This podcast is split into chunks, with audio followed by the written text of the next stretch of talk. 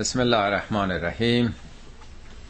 امروز نوبت سوره جمعه است. ما میگیم جمعه ولی درستش جمعه است از جماعت از اجتماع.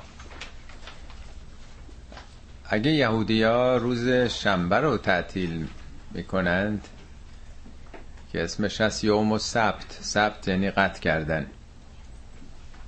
بر این باور بودن که خدا جهان رو در شیش روز آفرید در شیش دوران آفرید روز هفتم استراحت کرد.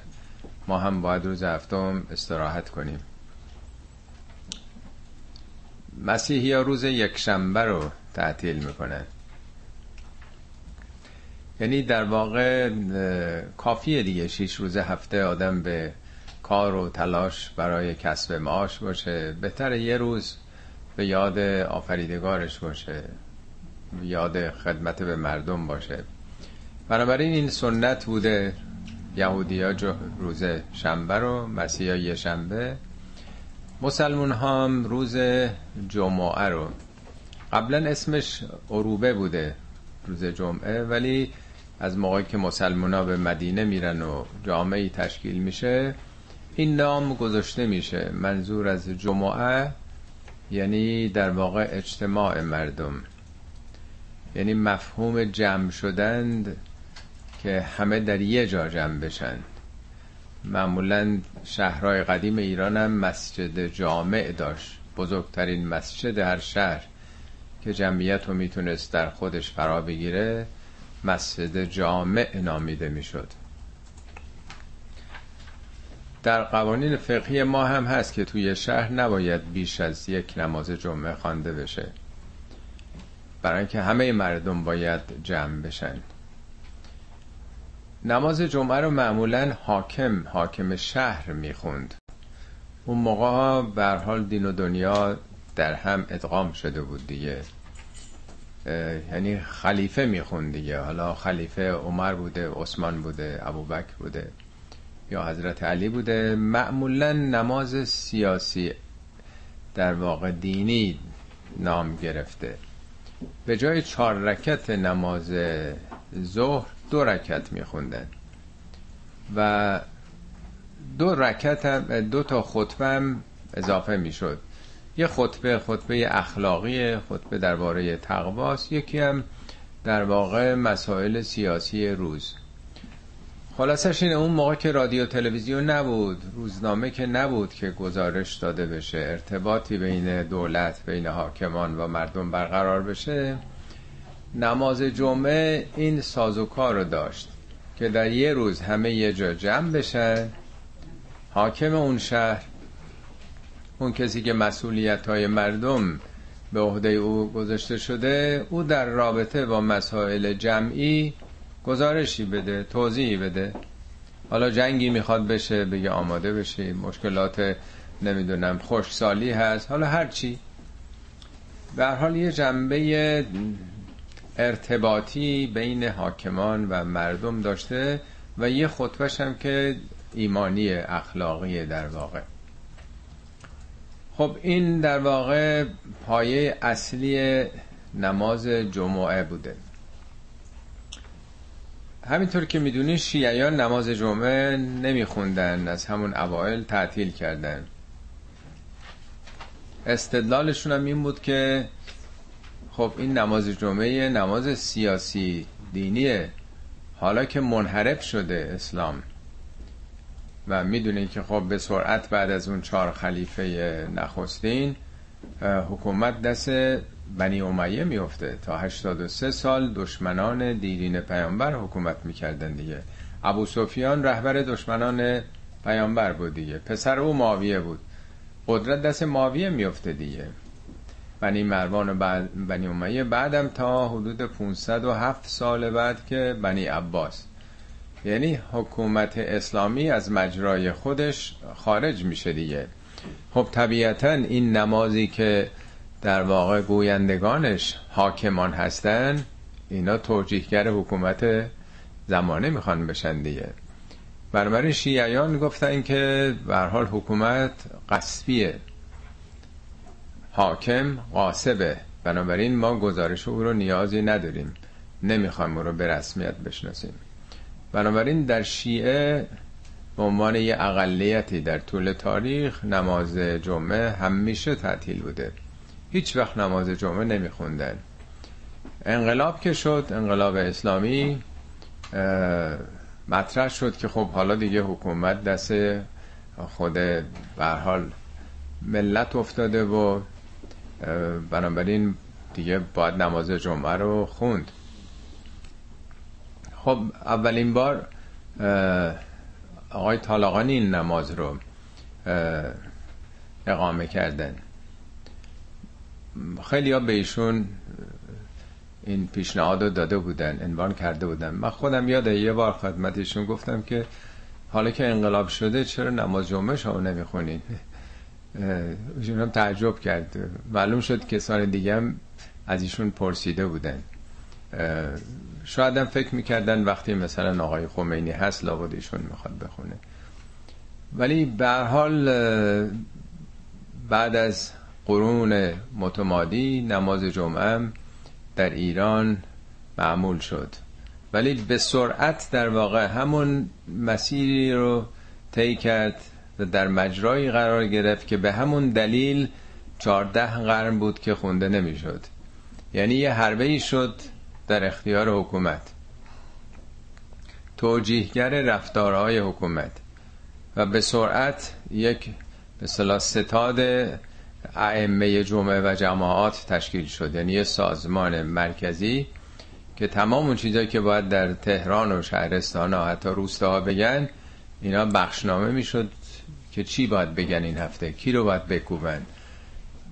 مسئله انتخابات کیا باید انتخاب بشن کیا نشن؟ یعنی در واقع دو مرتبه شد حکومتی. در اختیار در واقع یک حکومت طبقه خاص بخشی از روحانیت که به قدرت تکیه کرده بودن در اختیار اونها قرار گرفت. طبیعتا یواش یواش اکثریت مردم هم پاشونو کشیدن کنار. حالا می‌بینی که یه تعداد قلیلی که در واقع خانواده های همون کسانی هستن که حالا پاسدارن نمی‌دونم مسیجی هستن یا حال وابستگان به اون دستگاه هستن. این سرنوشت در واقع تاریخی نماز جمعه است.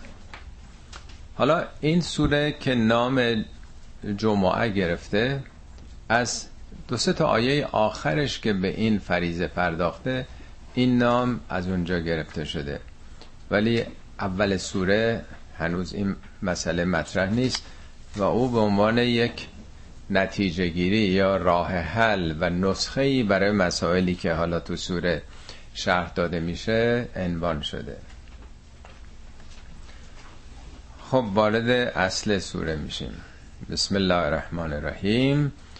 یسبح لله ما فی السماوات و ما فی الارض. دو جلسه گذشته درباره تسبیح خدمتون توضیحاتی عرض کردم.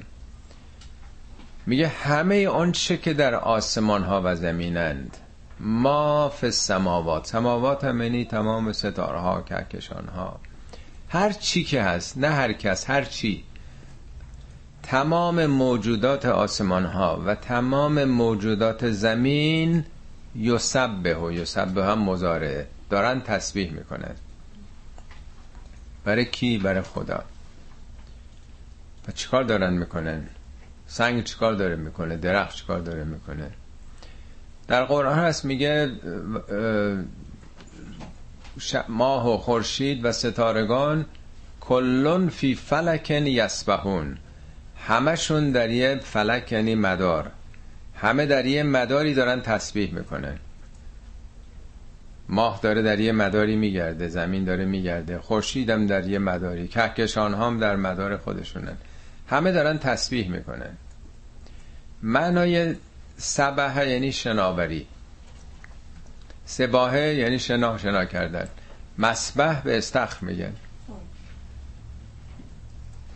یعنی همه جهان در حال شناوری هن. همه در حال حرکتن همه چی داره حرکت می‌کنه. الکترون پیرامون هسته نوترون و پروتون داره حرکت می‌کنه. جهان دائما در حال حرکت ذاتیه. همه چی داره حرکت می‌کنه. این تسبیحه. حرکتش هم همینجوری نیست رها نیست. یه حرکت هدفداره. یه حرکت حساب شده است. این حرکت به چه سمت و سویه؟ برای چیه؟ برای خداست.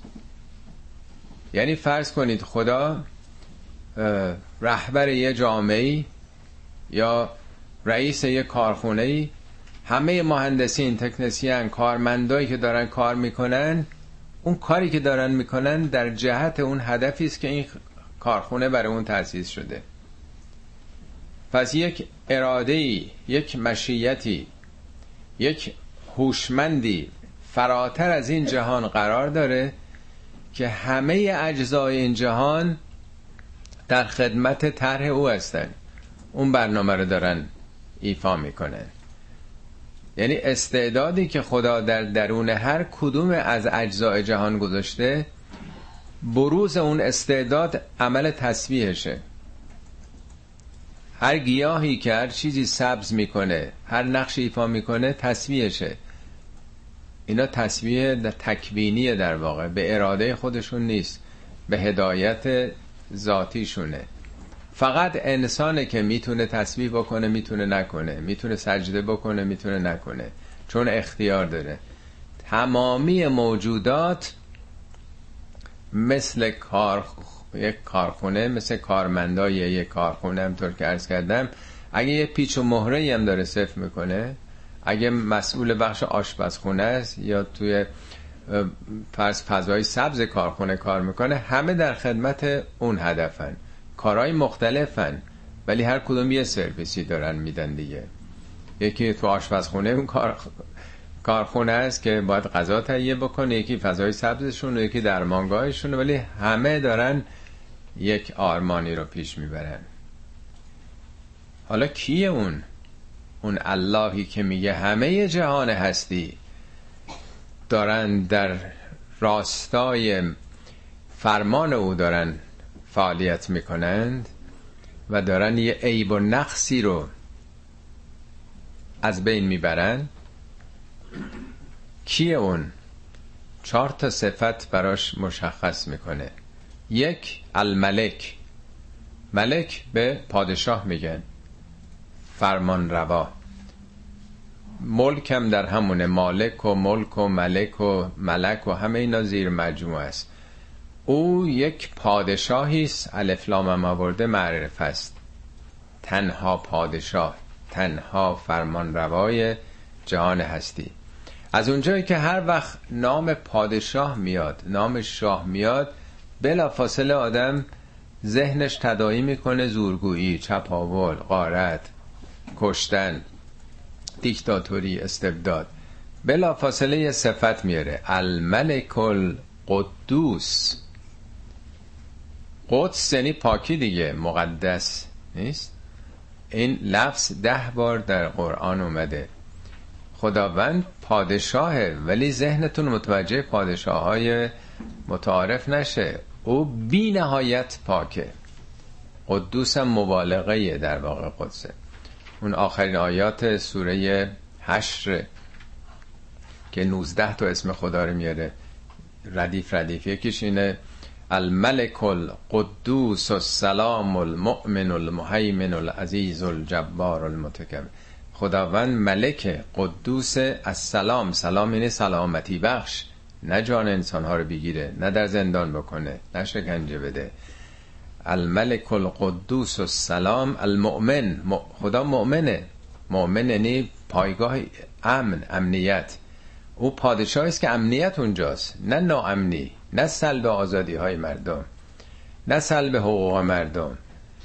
پاک مطلق و امنیت بخش و المهیمن. مهیمن یعنی نگهدار حفظ کننده. نه تنها سلب آزادی و حقوق دیگران رو نمی‌کنه بلکه نگهدار اونهاست محافظ اونهاست. امنیت و سلامت رو براشون تضمین می‌کنه.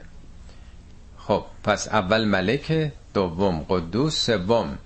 از اونجایی که هر وقت صحبت مقدس و قدس و این حرفا میاد دادم میگه بابا آدمای مقدس که دیگه ارزه ای ندارن دیگه. اونا آدمای خوبن. رفتن دنبال معنویات و اخلاق. عزیز یعنی ابرقدرت. عزیز مصر یعنی پادشاه مثل صفت عزیز از عزت میاد نه عزیز که در فارسی ما میگیم. عزیز همون عزته. چون باب هم آمده یعنی ابرقدرت. قدرت یک جهان. پس هم پادشاهه هم بی نهایت پاکه هم بی نهایت قدرت داره.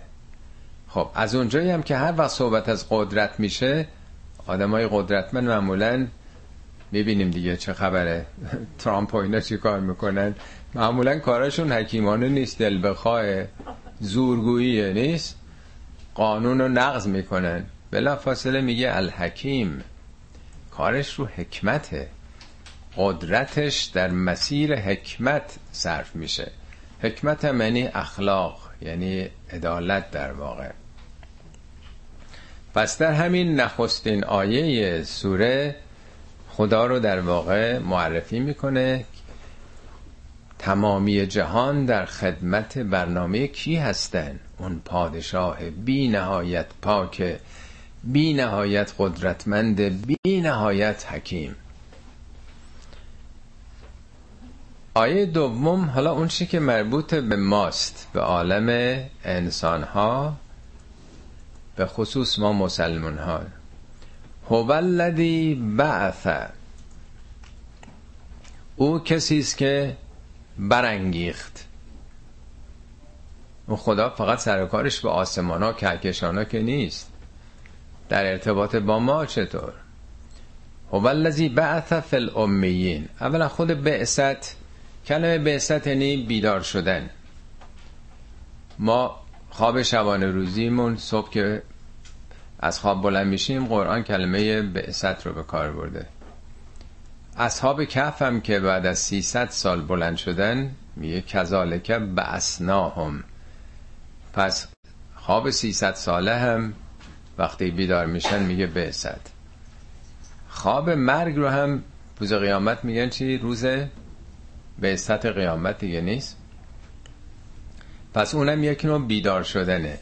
هر نوع بیداری از یک خفتگی و کمون و بی حرکتی رو بعثت میگن. تنها خواب معمولی هم نیست. جوامعی هم که خواب باشن. قافل باشن عقب افتاده باشن.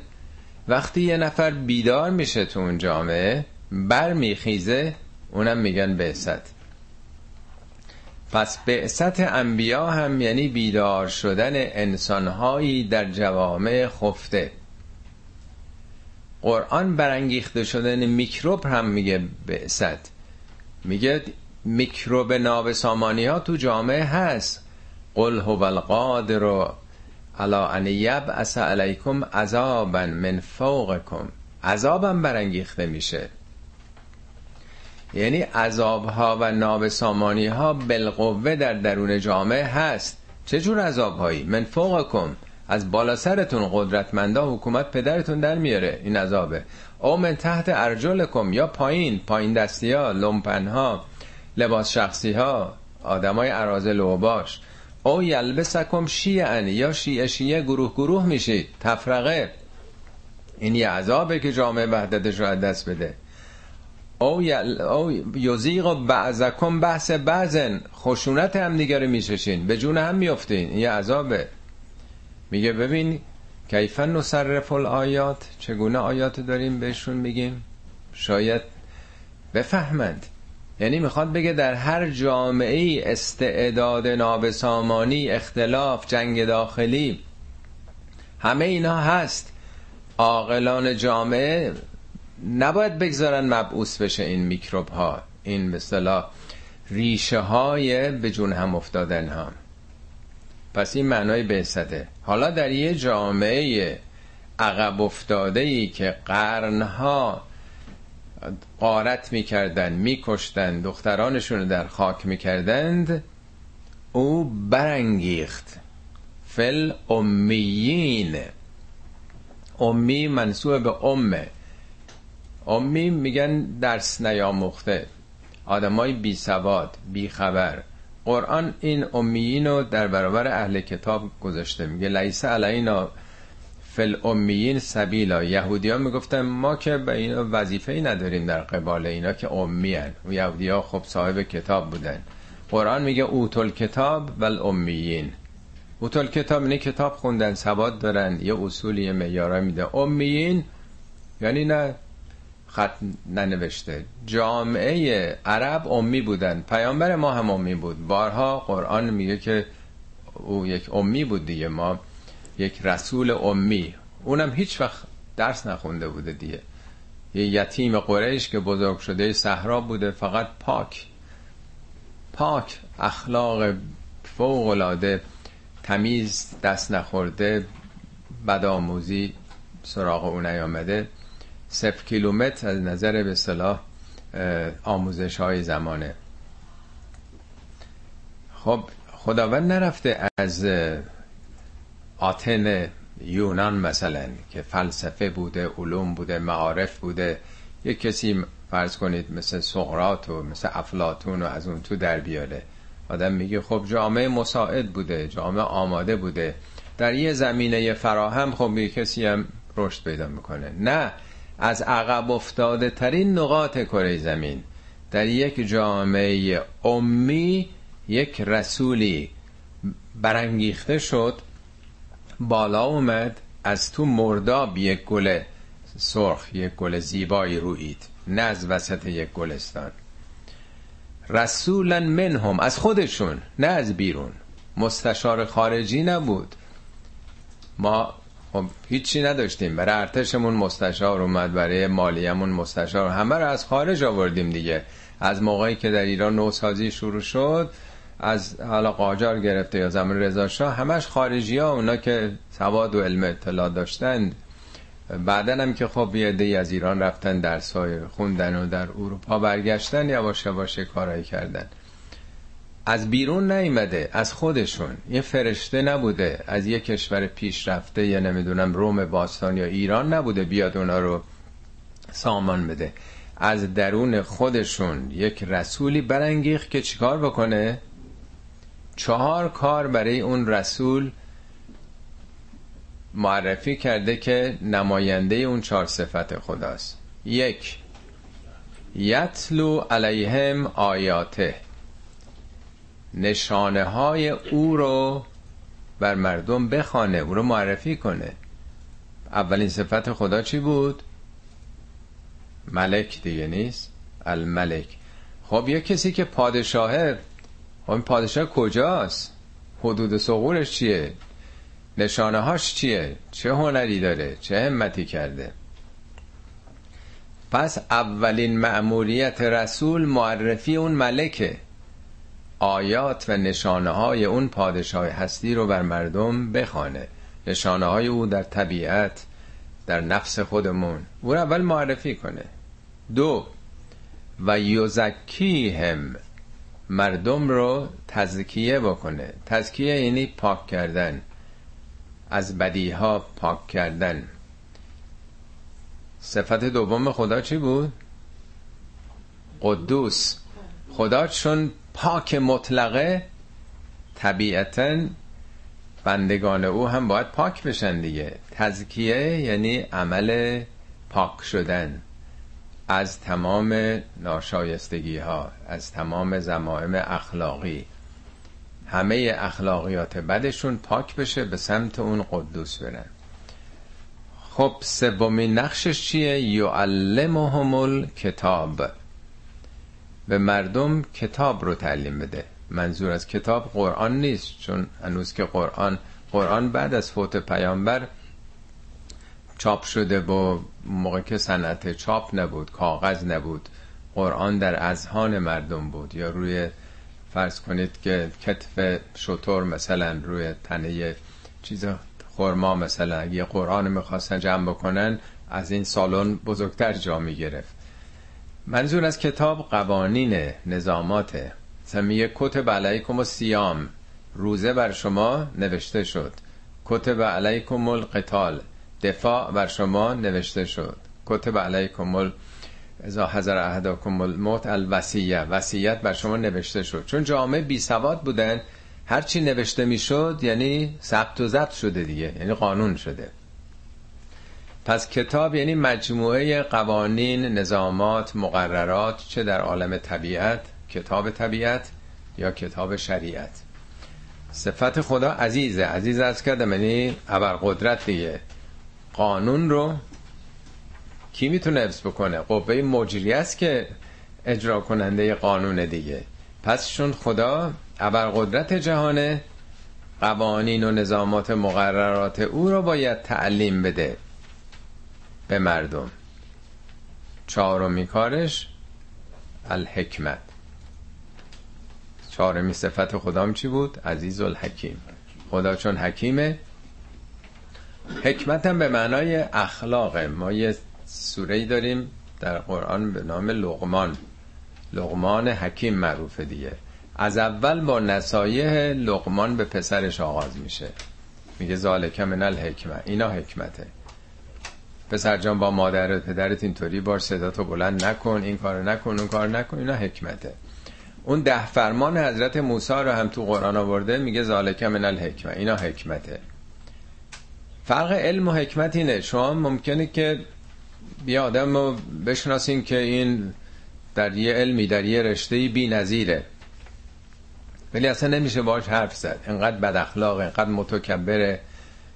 اصلا بهش نمیشه نزدیک شد. این علم داره ولی اخلاق نداره. اخلاق یعنی مناسبات انسان با دوستش با دشمنش با پدرش با مادرش. نوع رفتار انسان حکمت میشه در واقع. این معنای قرآنی حکمت البته. ولی در طول تاریخ می‌دونید کلمات رنگ و رسوب دیگه ای می‌گیره. کاری به مثلا معانی فلسفیش ندارم. ولی حکمت قرآنی یعنی علم رفتار. پیامبران هل علم داشتن و هم حکمت. هم دانش داشتن و هم رفتارشون فوقلاده بوده. خب. و این کانو من قبل لفی زلال مبین. اگرچه این مردم قبلا در گمراهی آشکاری بوده باشند. خب در طول تاریخ قرآن میگه که بر اینها پیامبری نیامده. میگه مردمی رو هشدار بده که ما یعتیهم من رسول من قبل که قبل از تو هیچ رسولی نیامده. از بیخبرترین مردم روی زمین بودن. برای اینکه جمع نبودن. 100 کیلومتر باید شما برین یه درکده ای با چهار تا آدم. دو مرتبه 100 کیلومتر. همه پراکنده قبایل پراکنده دور هم نبودن که یک مدنیتی در اونجا شکل گرفته باشه. منطقه استوایی گرم فاقد در واقع استعداد کشاورزی جایی نبوده برای زیست انسان ها شاهکارم در همینه موجزم در همینه که از عقب افتاده ترین نقاط زمین ناگهان چنین تحول بزرگی رخ داده. که هنوز آثارش تو دنیا هست. به قول مایکل هارت میگه موثرترین شخصیت تاریخ بشر معرفی کرده بودن این کتاب صد شخصیت تأثیر گذار تاریخ. گرچه نویسندش یهودی ضد اسلام هم هست ولی نفر اول رو محمد انتخاب کرده. دوم نیوتون سوم عیسی مسیح. میگه هیچ انسانی در طول تاریخ مثل محمد تأثیرگذار رو بشریت نبوده. حالا تو کتاب استدلالش هم می‌کنه به چه دلیل میگه به من خیلی اعتراض می‌کنن ولی به این دلایل قابل مقایسه با هیچ کسی نیست. اون نقشی که او ایفا کرده. نه اینکه خواسته باشه گرایش پیدا کنه به اسلام. به عنوان یه واقعیت تاریخی داره میگه که تأثیر گذارترین بشر در طول تاریخ در این کره زمین بوده. گرچه قبلا گمراه بودن یک همچین تحولی به وجود آمده. نه تنها اونها و آخرین منهم لما یلحقو بهم. نسل های دیگر آخرین دیگران. نه تنها این برای مردم اون زمان بوده. دیگرانی که هنوز ملحق نشدن هنوز نرسیدن. ای آیات موقعی نازل شده که نه ایرانیا پیوسته بودند نه مردم اسپانیا اندلس سابق نه مصر نه جای دیگه. یعنی از اونجا آغاز شد و نسل های دیگه که هنوز ملحق نشدند و هو العزیز الحکیم. بازم تکرار میشه او صاحب ابرقدرت جهان که کارش روی حکمت و فرزانگی است. خود اینم باز خیلی جالبه که از عقب افتاده ترین نقاط زمین یک پیامی منتشر شد که برخلاف سخنان فیلسوفان ببینید هر فیلسوفی آمده هر نظریه‌ای گفته یه فیلسوف بعدی آمده اون رو ابطال کرده.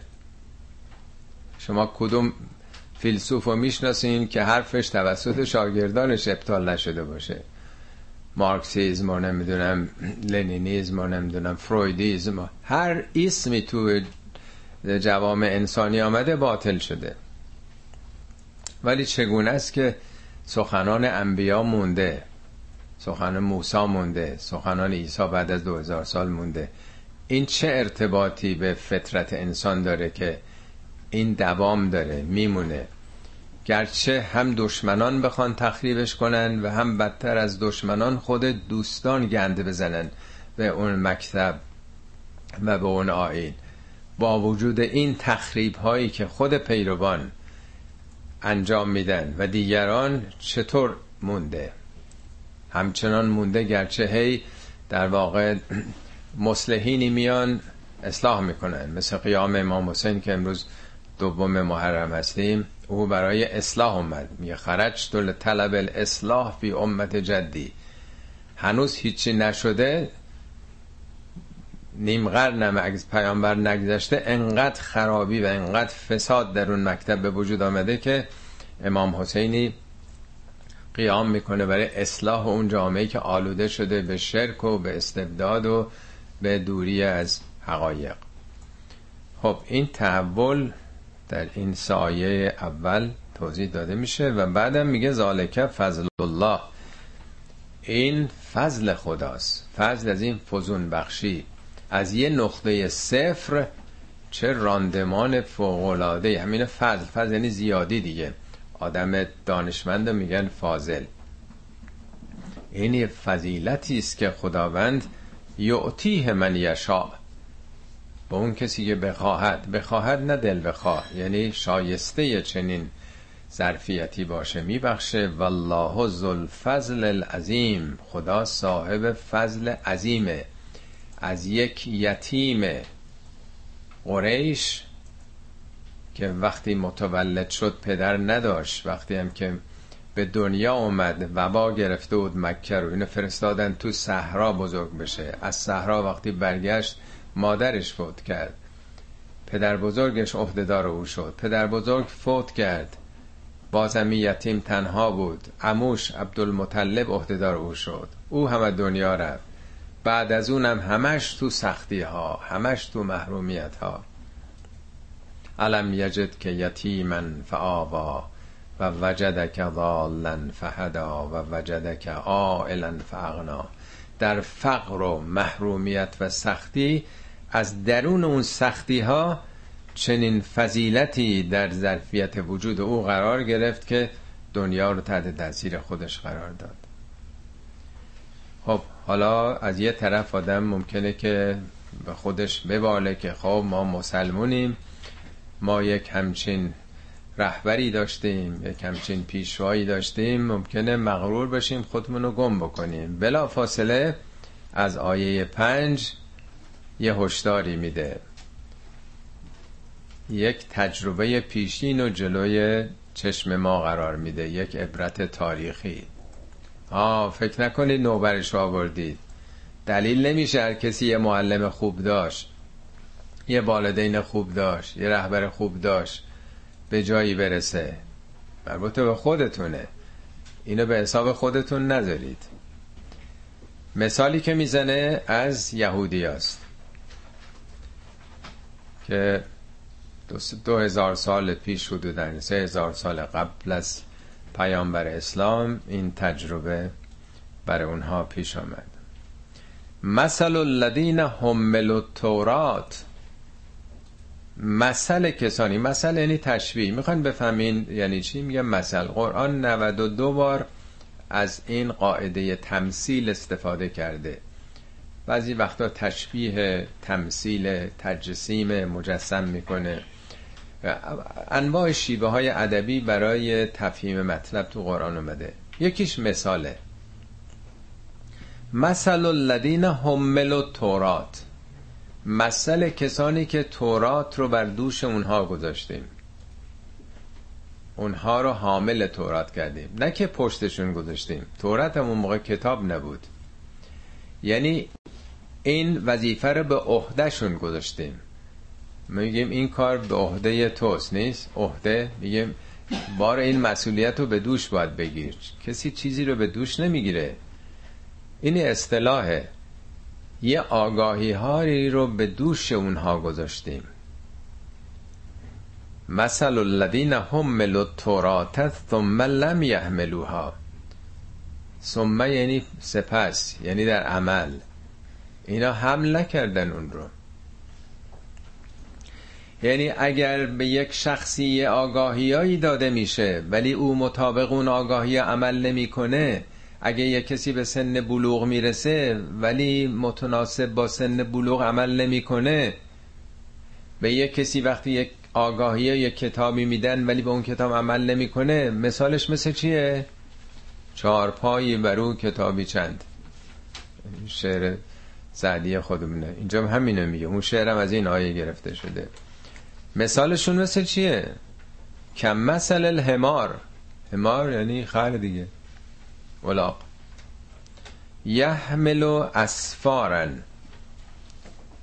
اسفار خب اینجا هم ترجمه کردیم کتاب ولی منظور کتاب نیست. اون موقع کتاب که نمده که اسفار ریشه سفره ما قرآن و اجزایش رو میگیم آیه ولی تورات اسمش سفره سفر پیدایش. این سوره ما میگیم سوره و میگه سفر سفر مثل سفر مثل مسافر مثل سفیر. وقتی میریم مسافرت دیگه همه چی باز میشه. تو صحرا میریم از تنگنای خونه و شهر خارج میشیم. سفیر کسی است که پیام یک پادشاه و بزرگی رو آشکار می‌کنه میره میگه مثل صحرا که آشکار میشه. اسفار جمع سفر سفر با سین. یعنی پیام های روشن مطالب روشن. منظور کتاب دینیه. یحمل و اسفارن. بار یک استر. صد تا کتاب تورات و انجیل باشه. ربطی داره به اون. یحمل اسفارن. بئس مثل القوم الذین کذبوا به آیات الله. چقدر زشته. چه بد تشبیهیه که یه جامعه دینی رو بخوان به استر و اولاق تشبیه بکنه مردمی رو. چقدر زشت مسئله اون قومی که کذبو به آیات الله. به آیات خدا تکذیب کرده. یهودی ها تکذیب کرده بودن به تورات. وقتی که چیزی آدم داره بهش عمل نمی‌کنه میشه تکذیب دیگه. تکذیب زبانی که نیست. مهم عمله. ارز کردم اون کسی که به سن بلوغ رسیده وقتی عمل نکنه به بلوغ رسیدن خودش که تکذیب نمی‌کنه. ولی عملش نشون میده که دروغ داره میگه بالغ نشده هنوز. هنوز چایلد در واقع. حالا میگه تکذیبه. والله لا یهد القوم الظالمین. خداوند مردم ظالم رو هدایت نمی‌کنه. چه ظلمی انجام دادن اینا؟ معنای ظلم اینجا چیه؟ یادتونه یه بار توضیح ساده قرآنی دادن در سوره 18 هم سوره کهف. راجب یه باقی داره دو تا باغ صحبت می‌کنه. میگه این دو تا باغ توتی اکلها کلهینه اینا میوه می‌دادن ولم تظلم منه شیئا. هیچ ظلمی نمی‌کردند. ظلمو به درخت داره نسبت میده. کلتل جنتین آتت اکلها. هر دو تا باغ کاملا میوه می‌دادن. ولم تظلم منه شیئا. هیچ ظلمی نمی‌کردن یعنی یه درختی که مصرف کننده آب مواد عالی خاک رو داره مصرف می‌کنه. از نور خورشید از انرژی که تو طبیعت هست داره بهره می‌گیره. وظیفش چیه؟ و میوه بده دیگه. هر کسی که مصرف کننده باشه تولید کننده نباشه ظلم کرده. پس وقتی که کسی آگاهی پیدا کرده اگه به آگاهیش عمل نکنه ظلم کرده دیگه نیست؟ میوه وجودیش پس چه فایده داره؟ این همه کتاب درست همینطور که میگه مثل چارپایی بر او کتابی چند. چه نقشی داره این کتابایی که روی پشت این استر بار کردن؟ نقشی نداره. میگه انسان برمیگرده اولاکه کل انعام. اینا مثل چارپایانن بل هم ازل بلکه گمراهتر. برای اینکه چارپا چارپا که نمی‌تونه فکر کنه. ولی این کسی که فکر می‌کنه ولی عملش هیچ ربطی به اون آگاهی نداره میگه از چارپایان هم بیشتر سقوط کرده. خب حالا شما عوض کنید. مثل الذین حملوا التوراة بخونید مثل الذین حملوا القرآن. ثم لم یحملوها.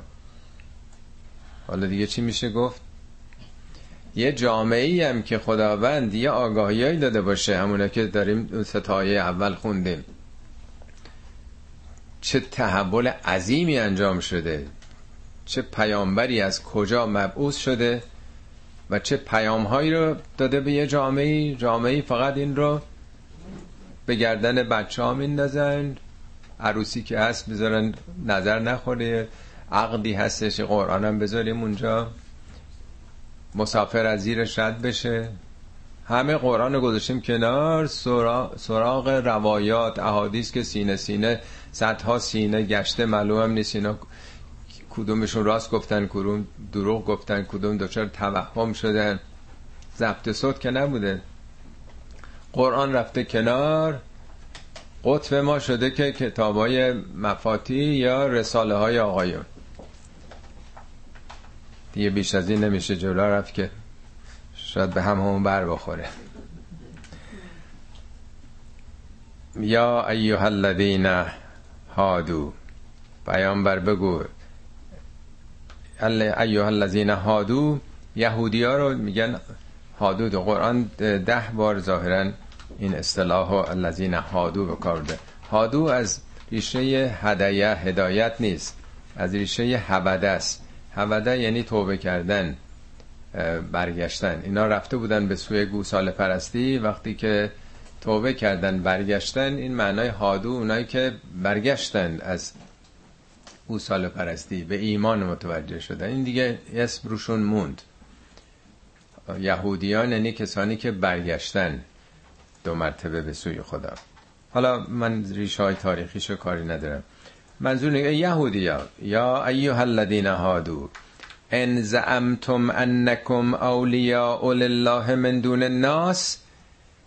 اگه واقعا تصور و پندار شما اینه که شما اولیاء خدا هستین به غیر از مردم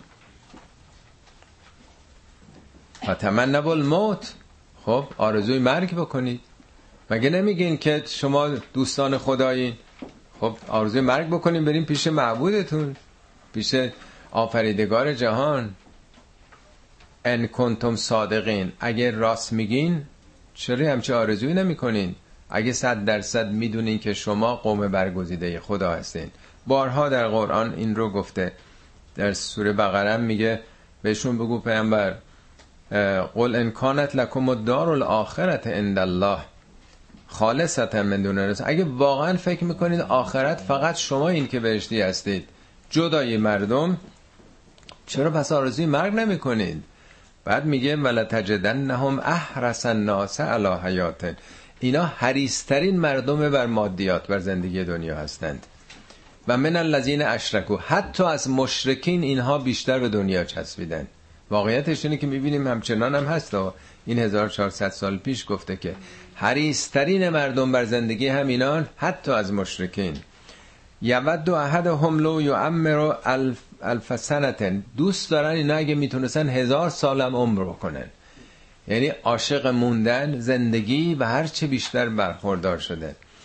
حالا میگه پیامبر به اینا بگو که انقدر سفت و سخت چسبیدن به زندگی دنیا و فکرم می‌کنن که جاشون تو بهشته و فقط خود اونام نجات پیدا کنندن خب چرا نمی‌خوان زودتر برید اونجا؟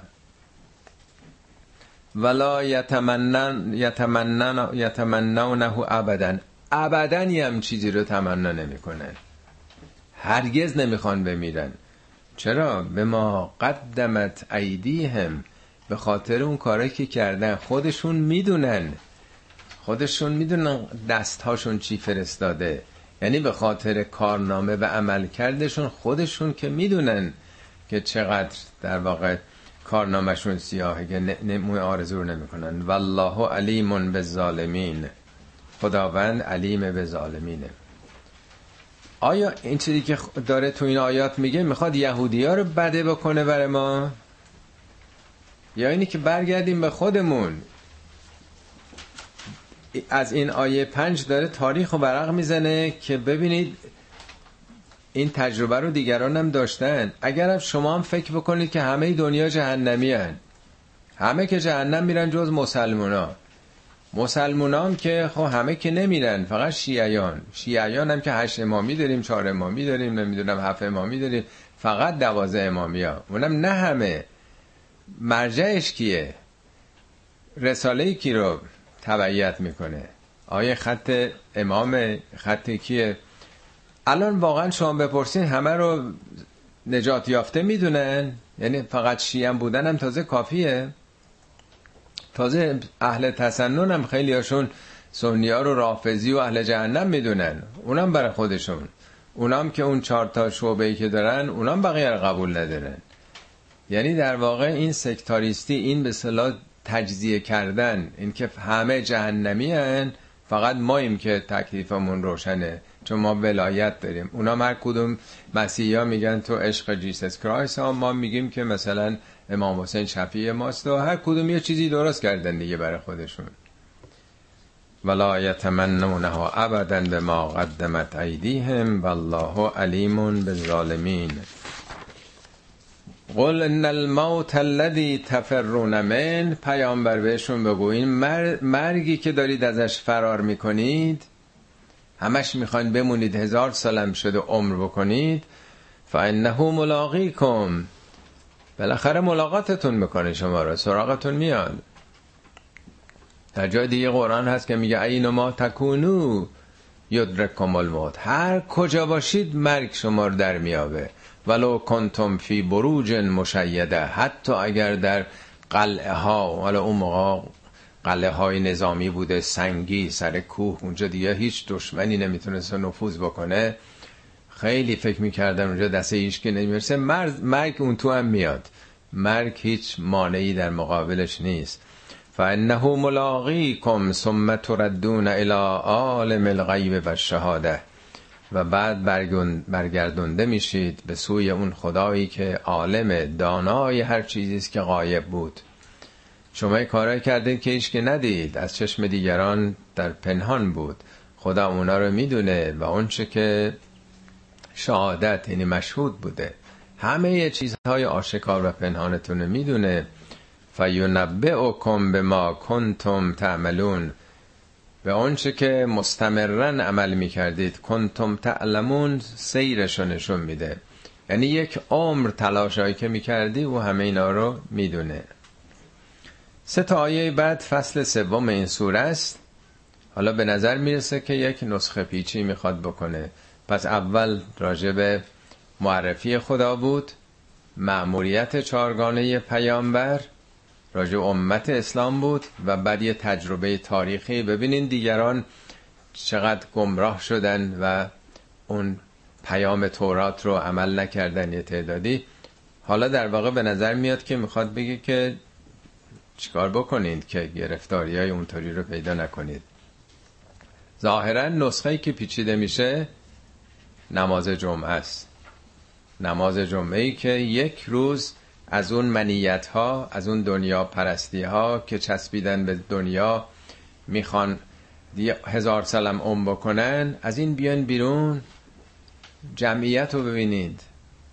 سخن از اخلاق و تقوا گفته بشه سخن از مسئولیت های اجتماعی گفته بشه دور هم جمع بشید به یاد خدا بیافتید غرق دنیا نشید. ظاهرا نسخه اینه که اگه درست عمل بشه البته. یا ایها الذین آمنو ای کسانی که ایمان آورده اید. یعنی شرط ایمانه که چنین بکنید. اذا نودی للصلاه من یوم الجمعه وقتی که ندای نماز در روز جمعه سر داده شد فس او الی ذکر الله. بشتابید. سعی یعنی دویدن. یه وقتم که نیست دیگه. اون موقع مثلا خونه یه کسی حالا یواشه حالا بذار این کسب و کارمون رو بکنیم حالا بذار دیگه وضومون رو بگیریم. و تمام شد. یعنی یه کار سریعه. دیگر نمیشه همه معطل بکنن. سریع بشتابید. فس الی ذکر الله به یاد خدا بشتابید. خود نماز جمعه یعنی یاد خدا. ولی الان تبدیل شده به برنامه سیاسی دیگه. همش مرگ خواهی ها و نمی‌دونم شعارای قدرت و شعارای روز. فس الی ذکر الله و ذر البیع. کار تجارت رو بذارید کنار. عربستان نمی‌دونم مکه مشرف اگه شده باشه دیدین وقتی چیز بلند میشه البته اونجا یه مقداری بیشتر با زور شورته هاست. با چوب می‌زنن نمیذارنش کسی چیزی بفروشه. نه با میل خودشون. یعنی ممنوعه. اگه کسی ادامه بده نره اونجا زورکیه دیگه دین زورکیه من. ولی به سرعت تعطیل می‌کنن. جالب اعتمادم دارن همون دخلشون و پارچه ها و پارچه همین می‌ذارن و میرن میپیوندن به نماز دیگه. البته اونجا اتصالم شرط نیست همون جلو مغازش تو خیابون تو کوچه همونجا وای میسه اقامه می‌کنه. فسو الى ذکر الله و ذر البیع ذالکم خیر لکم ان کنتم تعلمون. اگه علم داشته باشید این به نفع خودتونه. یعنی به نفع جامعه است که بس دیگه تمام وقت پول تایم به فکر پول در آوردن و کار. یه روز ول کنید یه روز برید به جماعت به مردم. به یاد خدا ذالکم خیر لکم ان کنتم تعلمون. فاذا قضیت الصلاه حالا وقتی نماز تمام شد فنتش رو الارض پخش بشید برید. اینجا نمونید دیگه. پاتون دراز کنید شروع کنید گپ زدن و هم دیگه حرف بزنید کار بزنید بریم سراغ زندگی. یعنی همون نیم ساعتی وقتی گذاشتین کافیه. برید به سوی فسولا وابتغوا من فضل الله. فانتشروا فی الارض وابتغوا من فضل الله. برید دنبال فضل خدا. فضل خدا دیگه هر چیزی هر کسی درس می‌خواد بخونه. کار کاسبی داره دنبال معیشتش هست. همه اینا امکاناتی است که خدا گذاشته شما پیشرفت کنید برای رشد و ترقی و تکامل خودتون. وابتغوا من فضل الله و ذکر الله کثیرا لعلکم تفلحون. خیلی یاد خدا باشید تا تفلحون.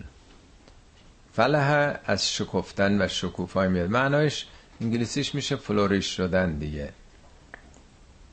میگن رستگار بشید. ولی نه معنی درست اصلا فلحه یعنی شکافتن شکفته شدن برای اینکه استعدادای بالقوتون به فعلیت بیاد. یعنی هر چی بیشتر توجه به خدا داشته باشید بیشتر فلوریش میشید بیشتر ساخته میشید. اما این کلمه ذکر بسیار در پنج جای قرآن اومده. یکی مثلا در جنگ میگه وذکر الله کثیرا. یعنی خیلی آدم در معرض خشم دشمنی بزنه بکشه. اونجا باید خیلی به یاد خدا آدم باشه. یه جا راجع به شعر و شاعریه. میگه شاعران کیا پیروی می‌کنن؟ و شعرا یتبهم القابون پندارگرایان. حالا کار مفصله. میگه مگر اونایی که هنر شاعریشون رو در خدمت مردم بگذارن؟ و انتصروا من بعد ما ظلمو بعد از ظلم و ستم ها مردم رو در واقع به نصرت بطلبن و خدا رو خیلی ذکر کنن موارد زیادی است در مقابله مبارزه با فرعون ها دائما ذکر خدا داشته باشید. یعنی اگر جاهایی که خیلی آدم در معرض خطره به اون نسبت این مراقبتش باید خیلی بیشتر باشه. خیلی جاها هستش که آدم مثلا احساسات عواطف یا خشم و کینه آدم می‌خواد منحرف کنه. اونجاها باید خیلی ذکر خدا بود. یکی هم همین کار و کسب و زندگی است که آدم خیلی به سمت خودش سوق میده.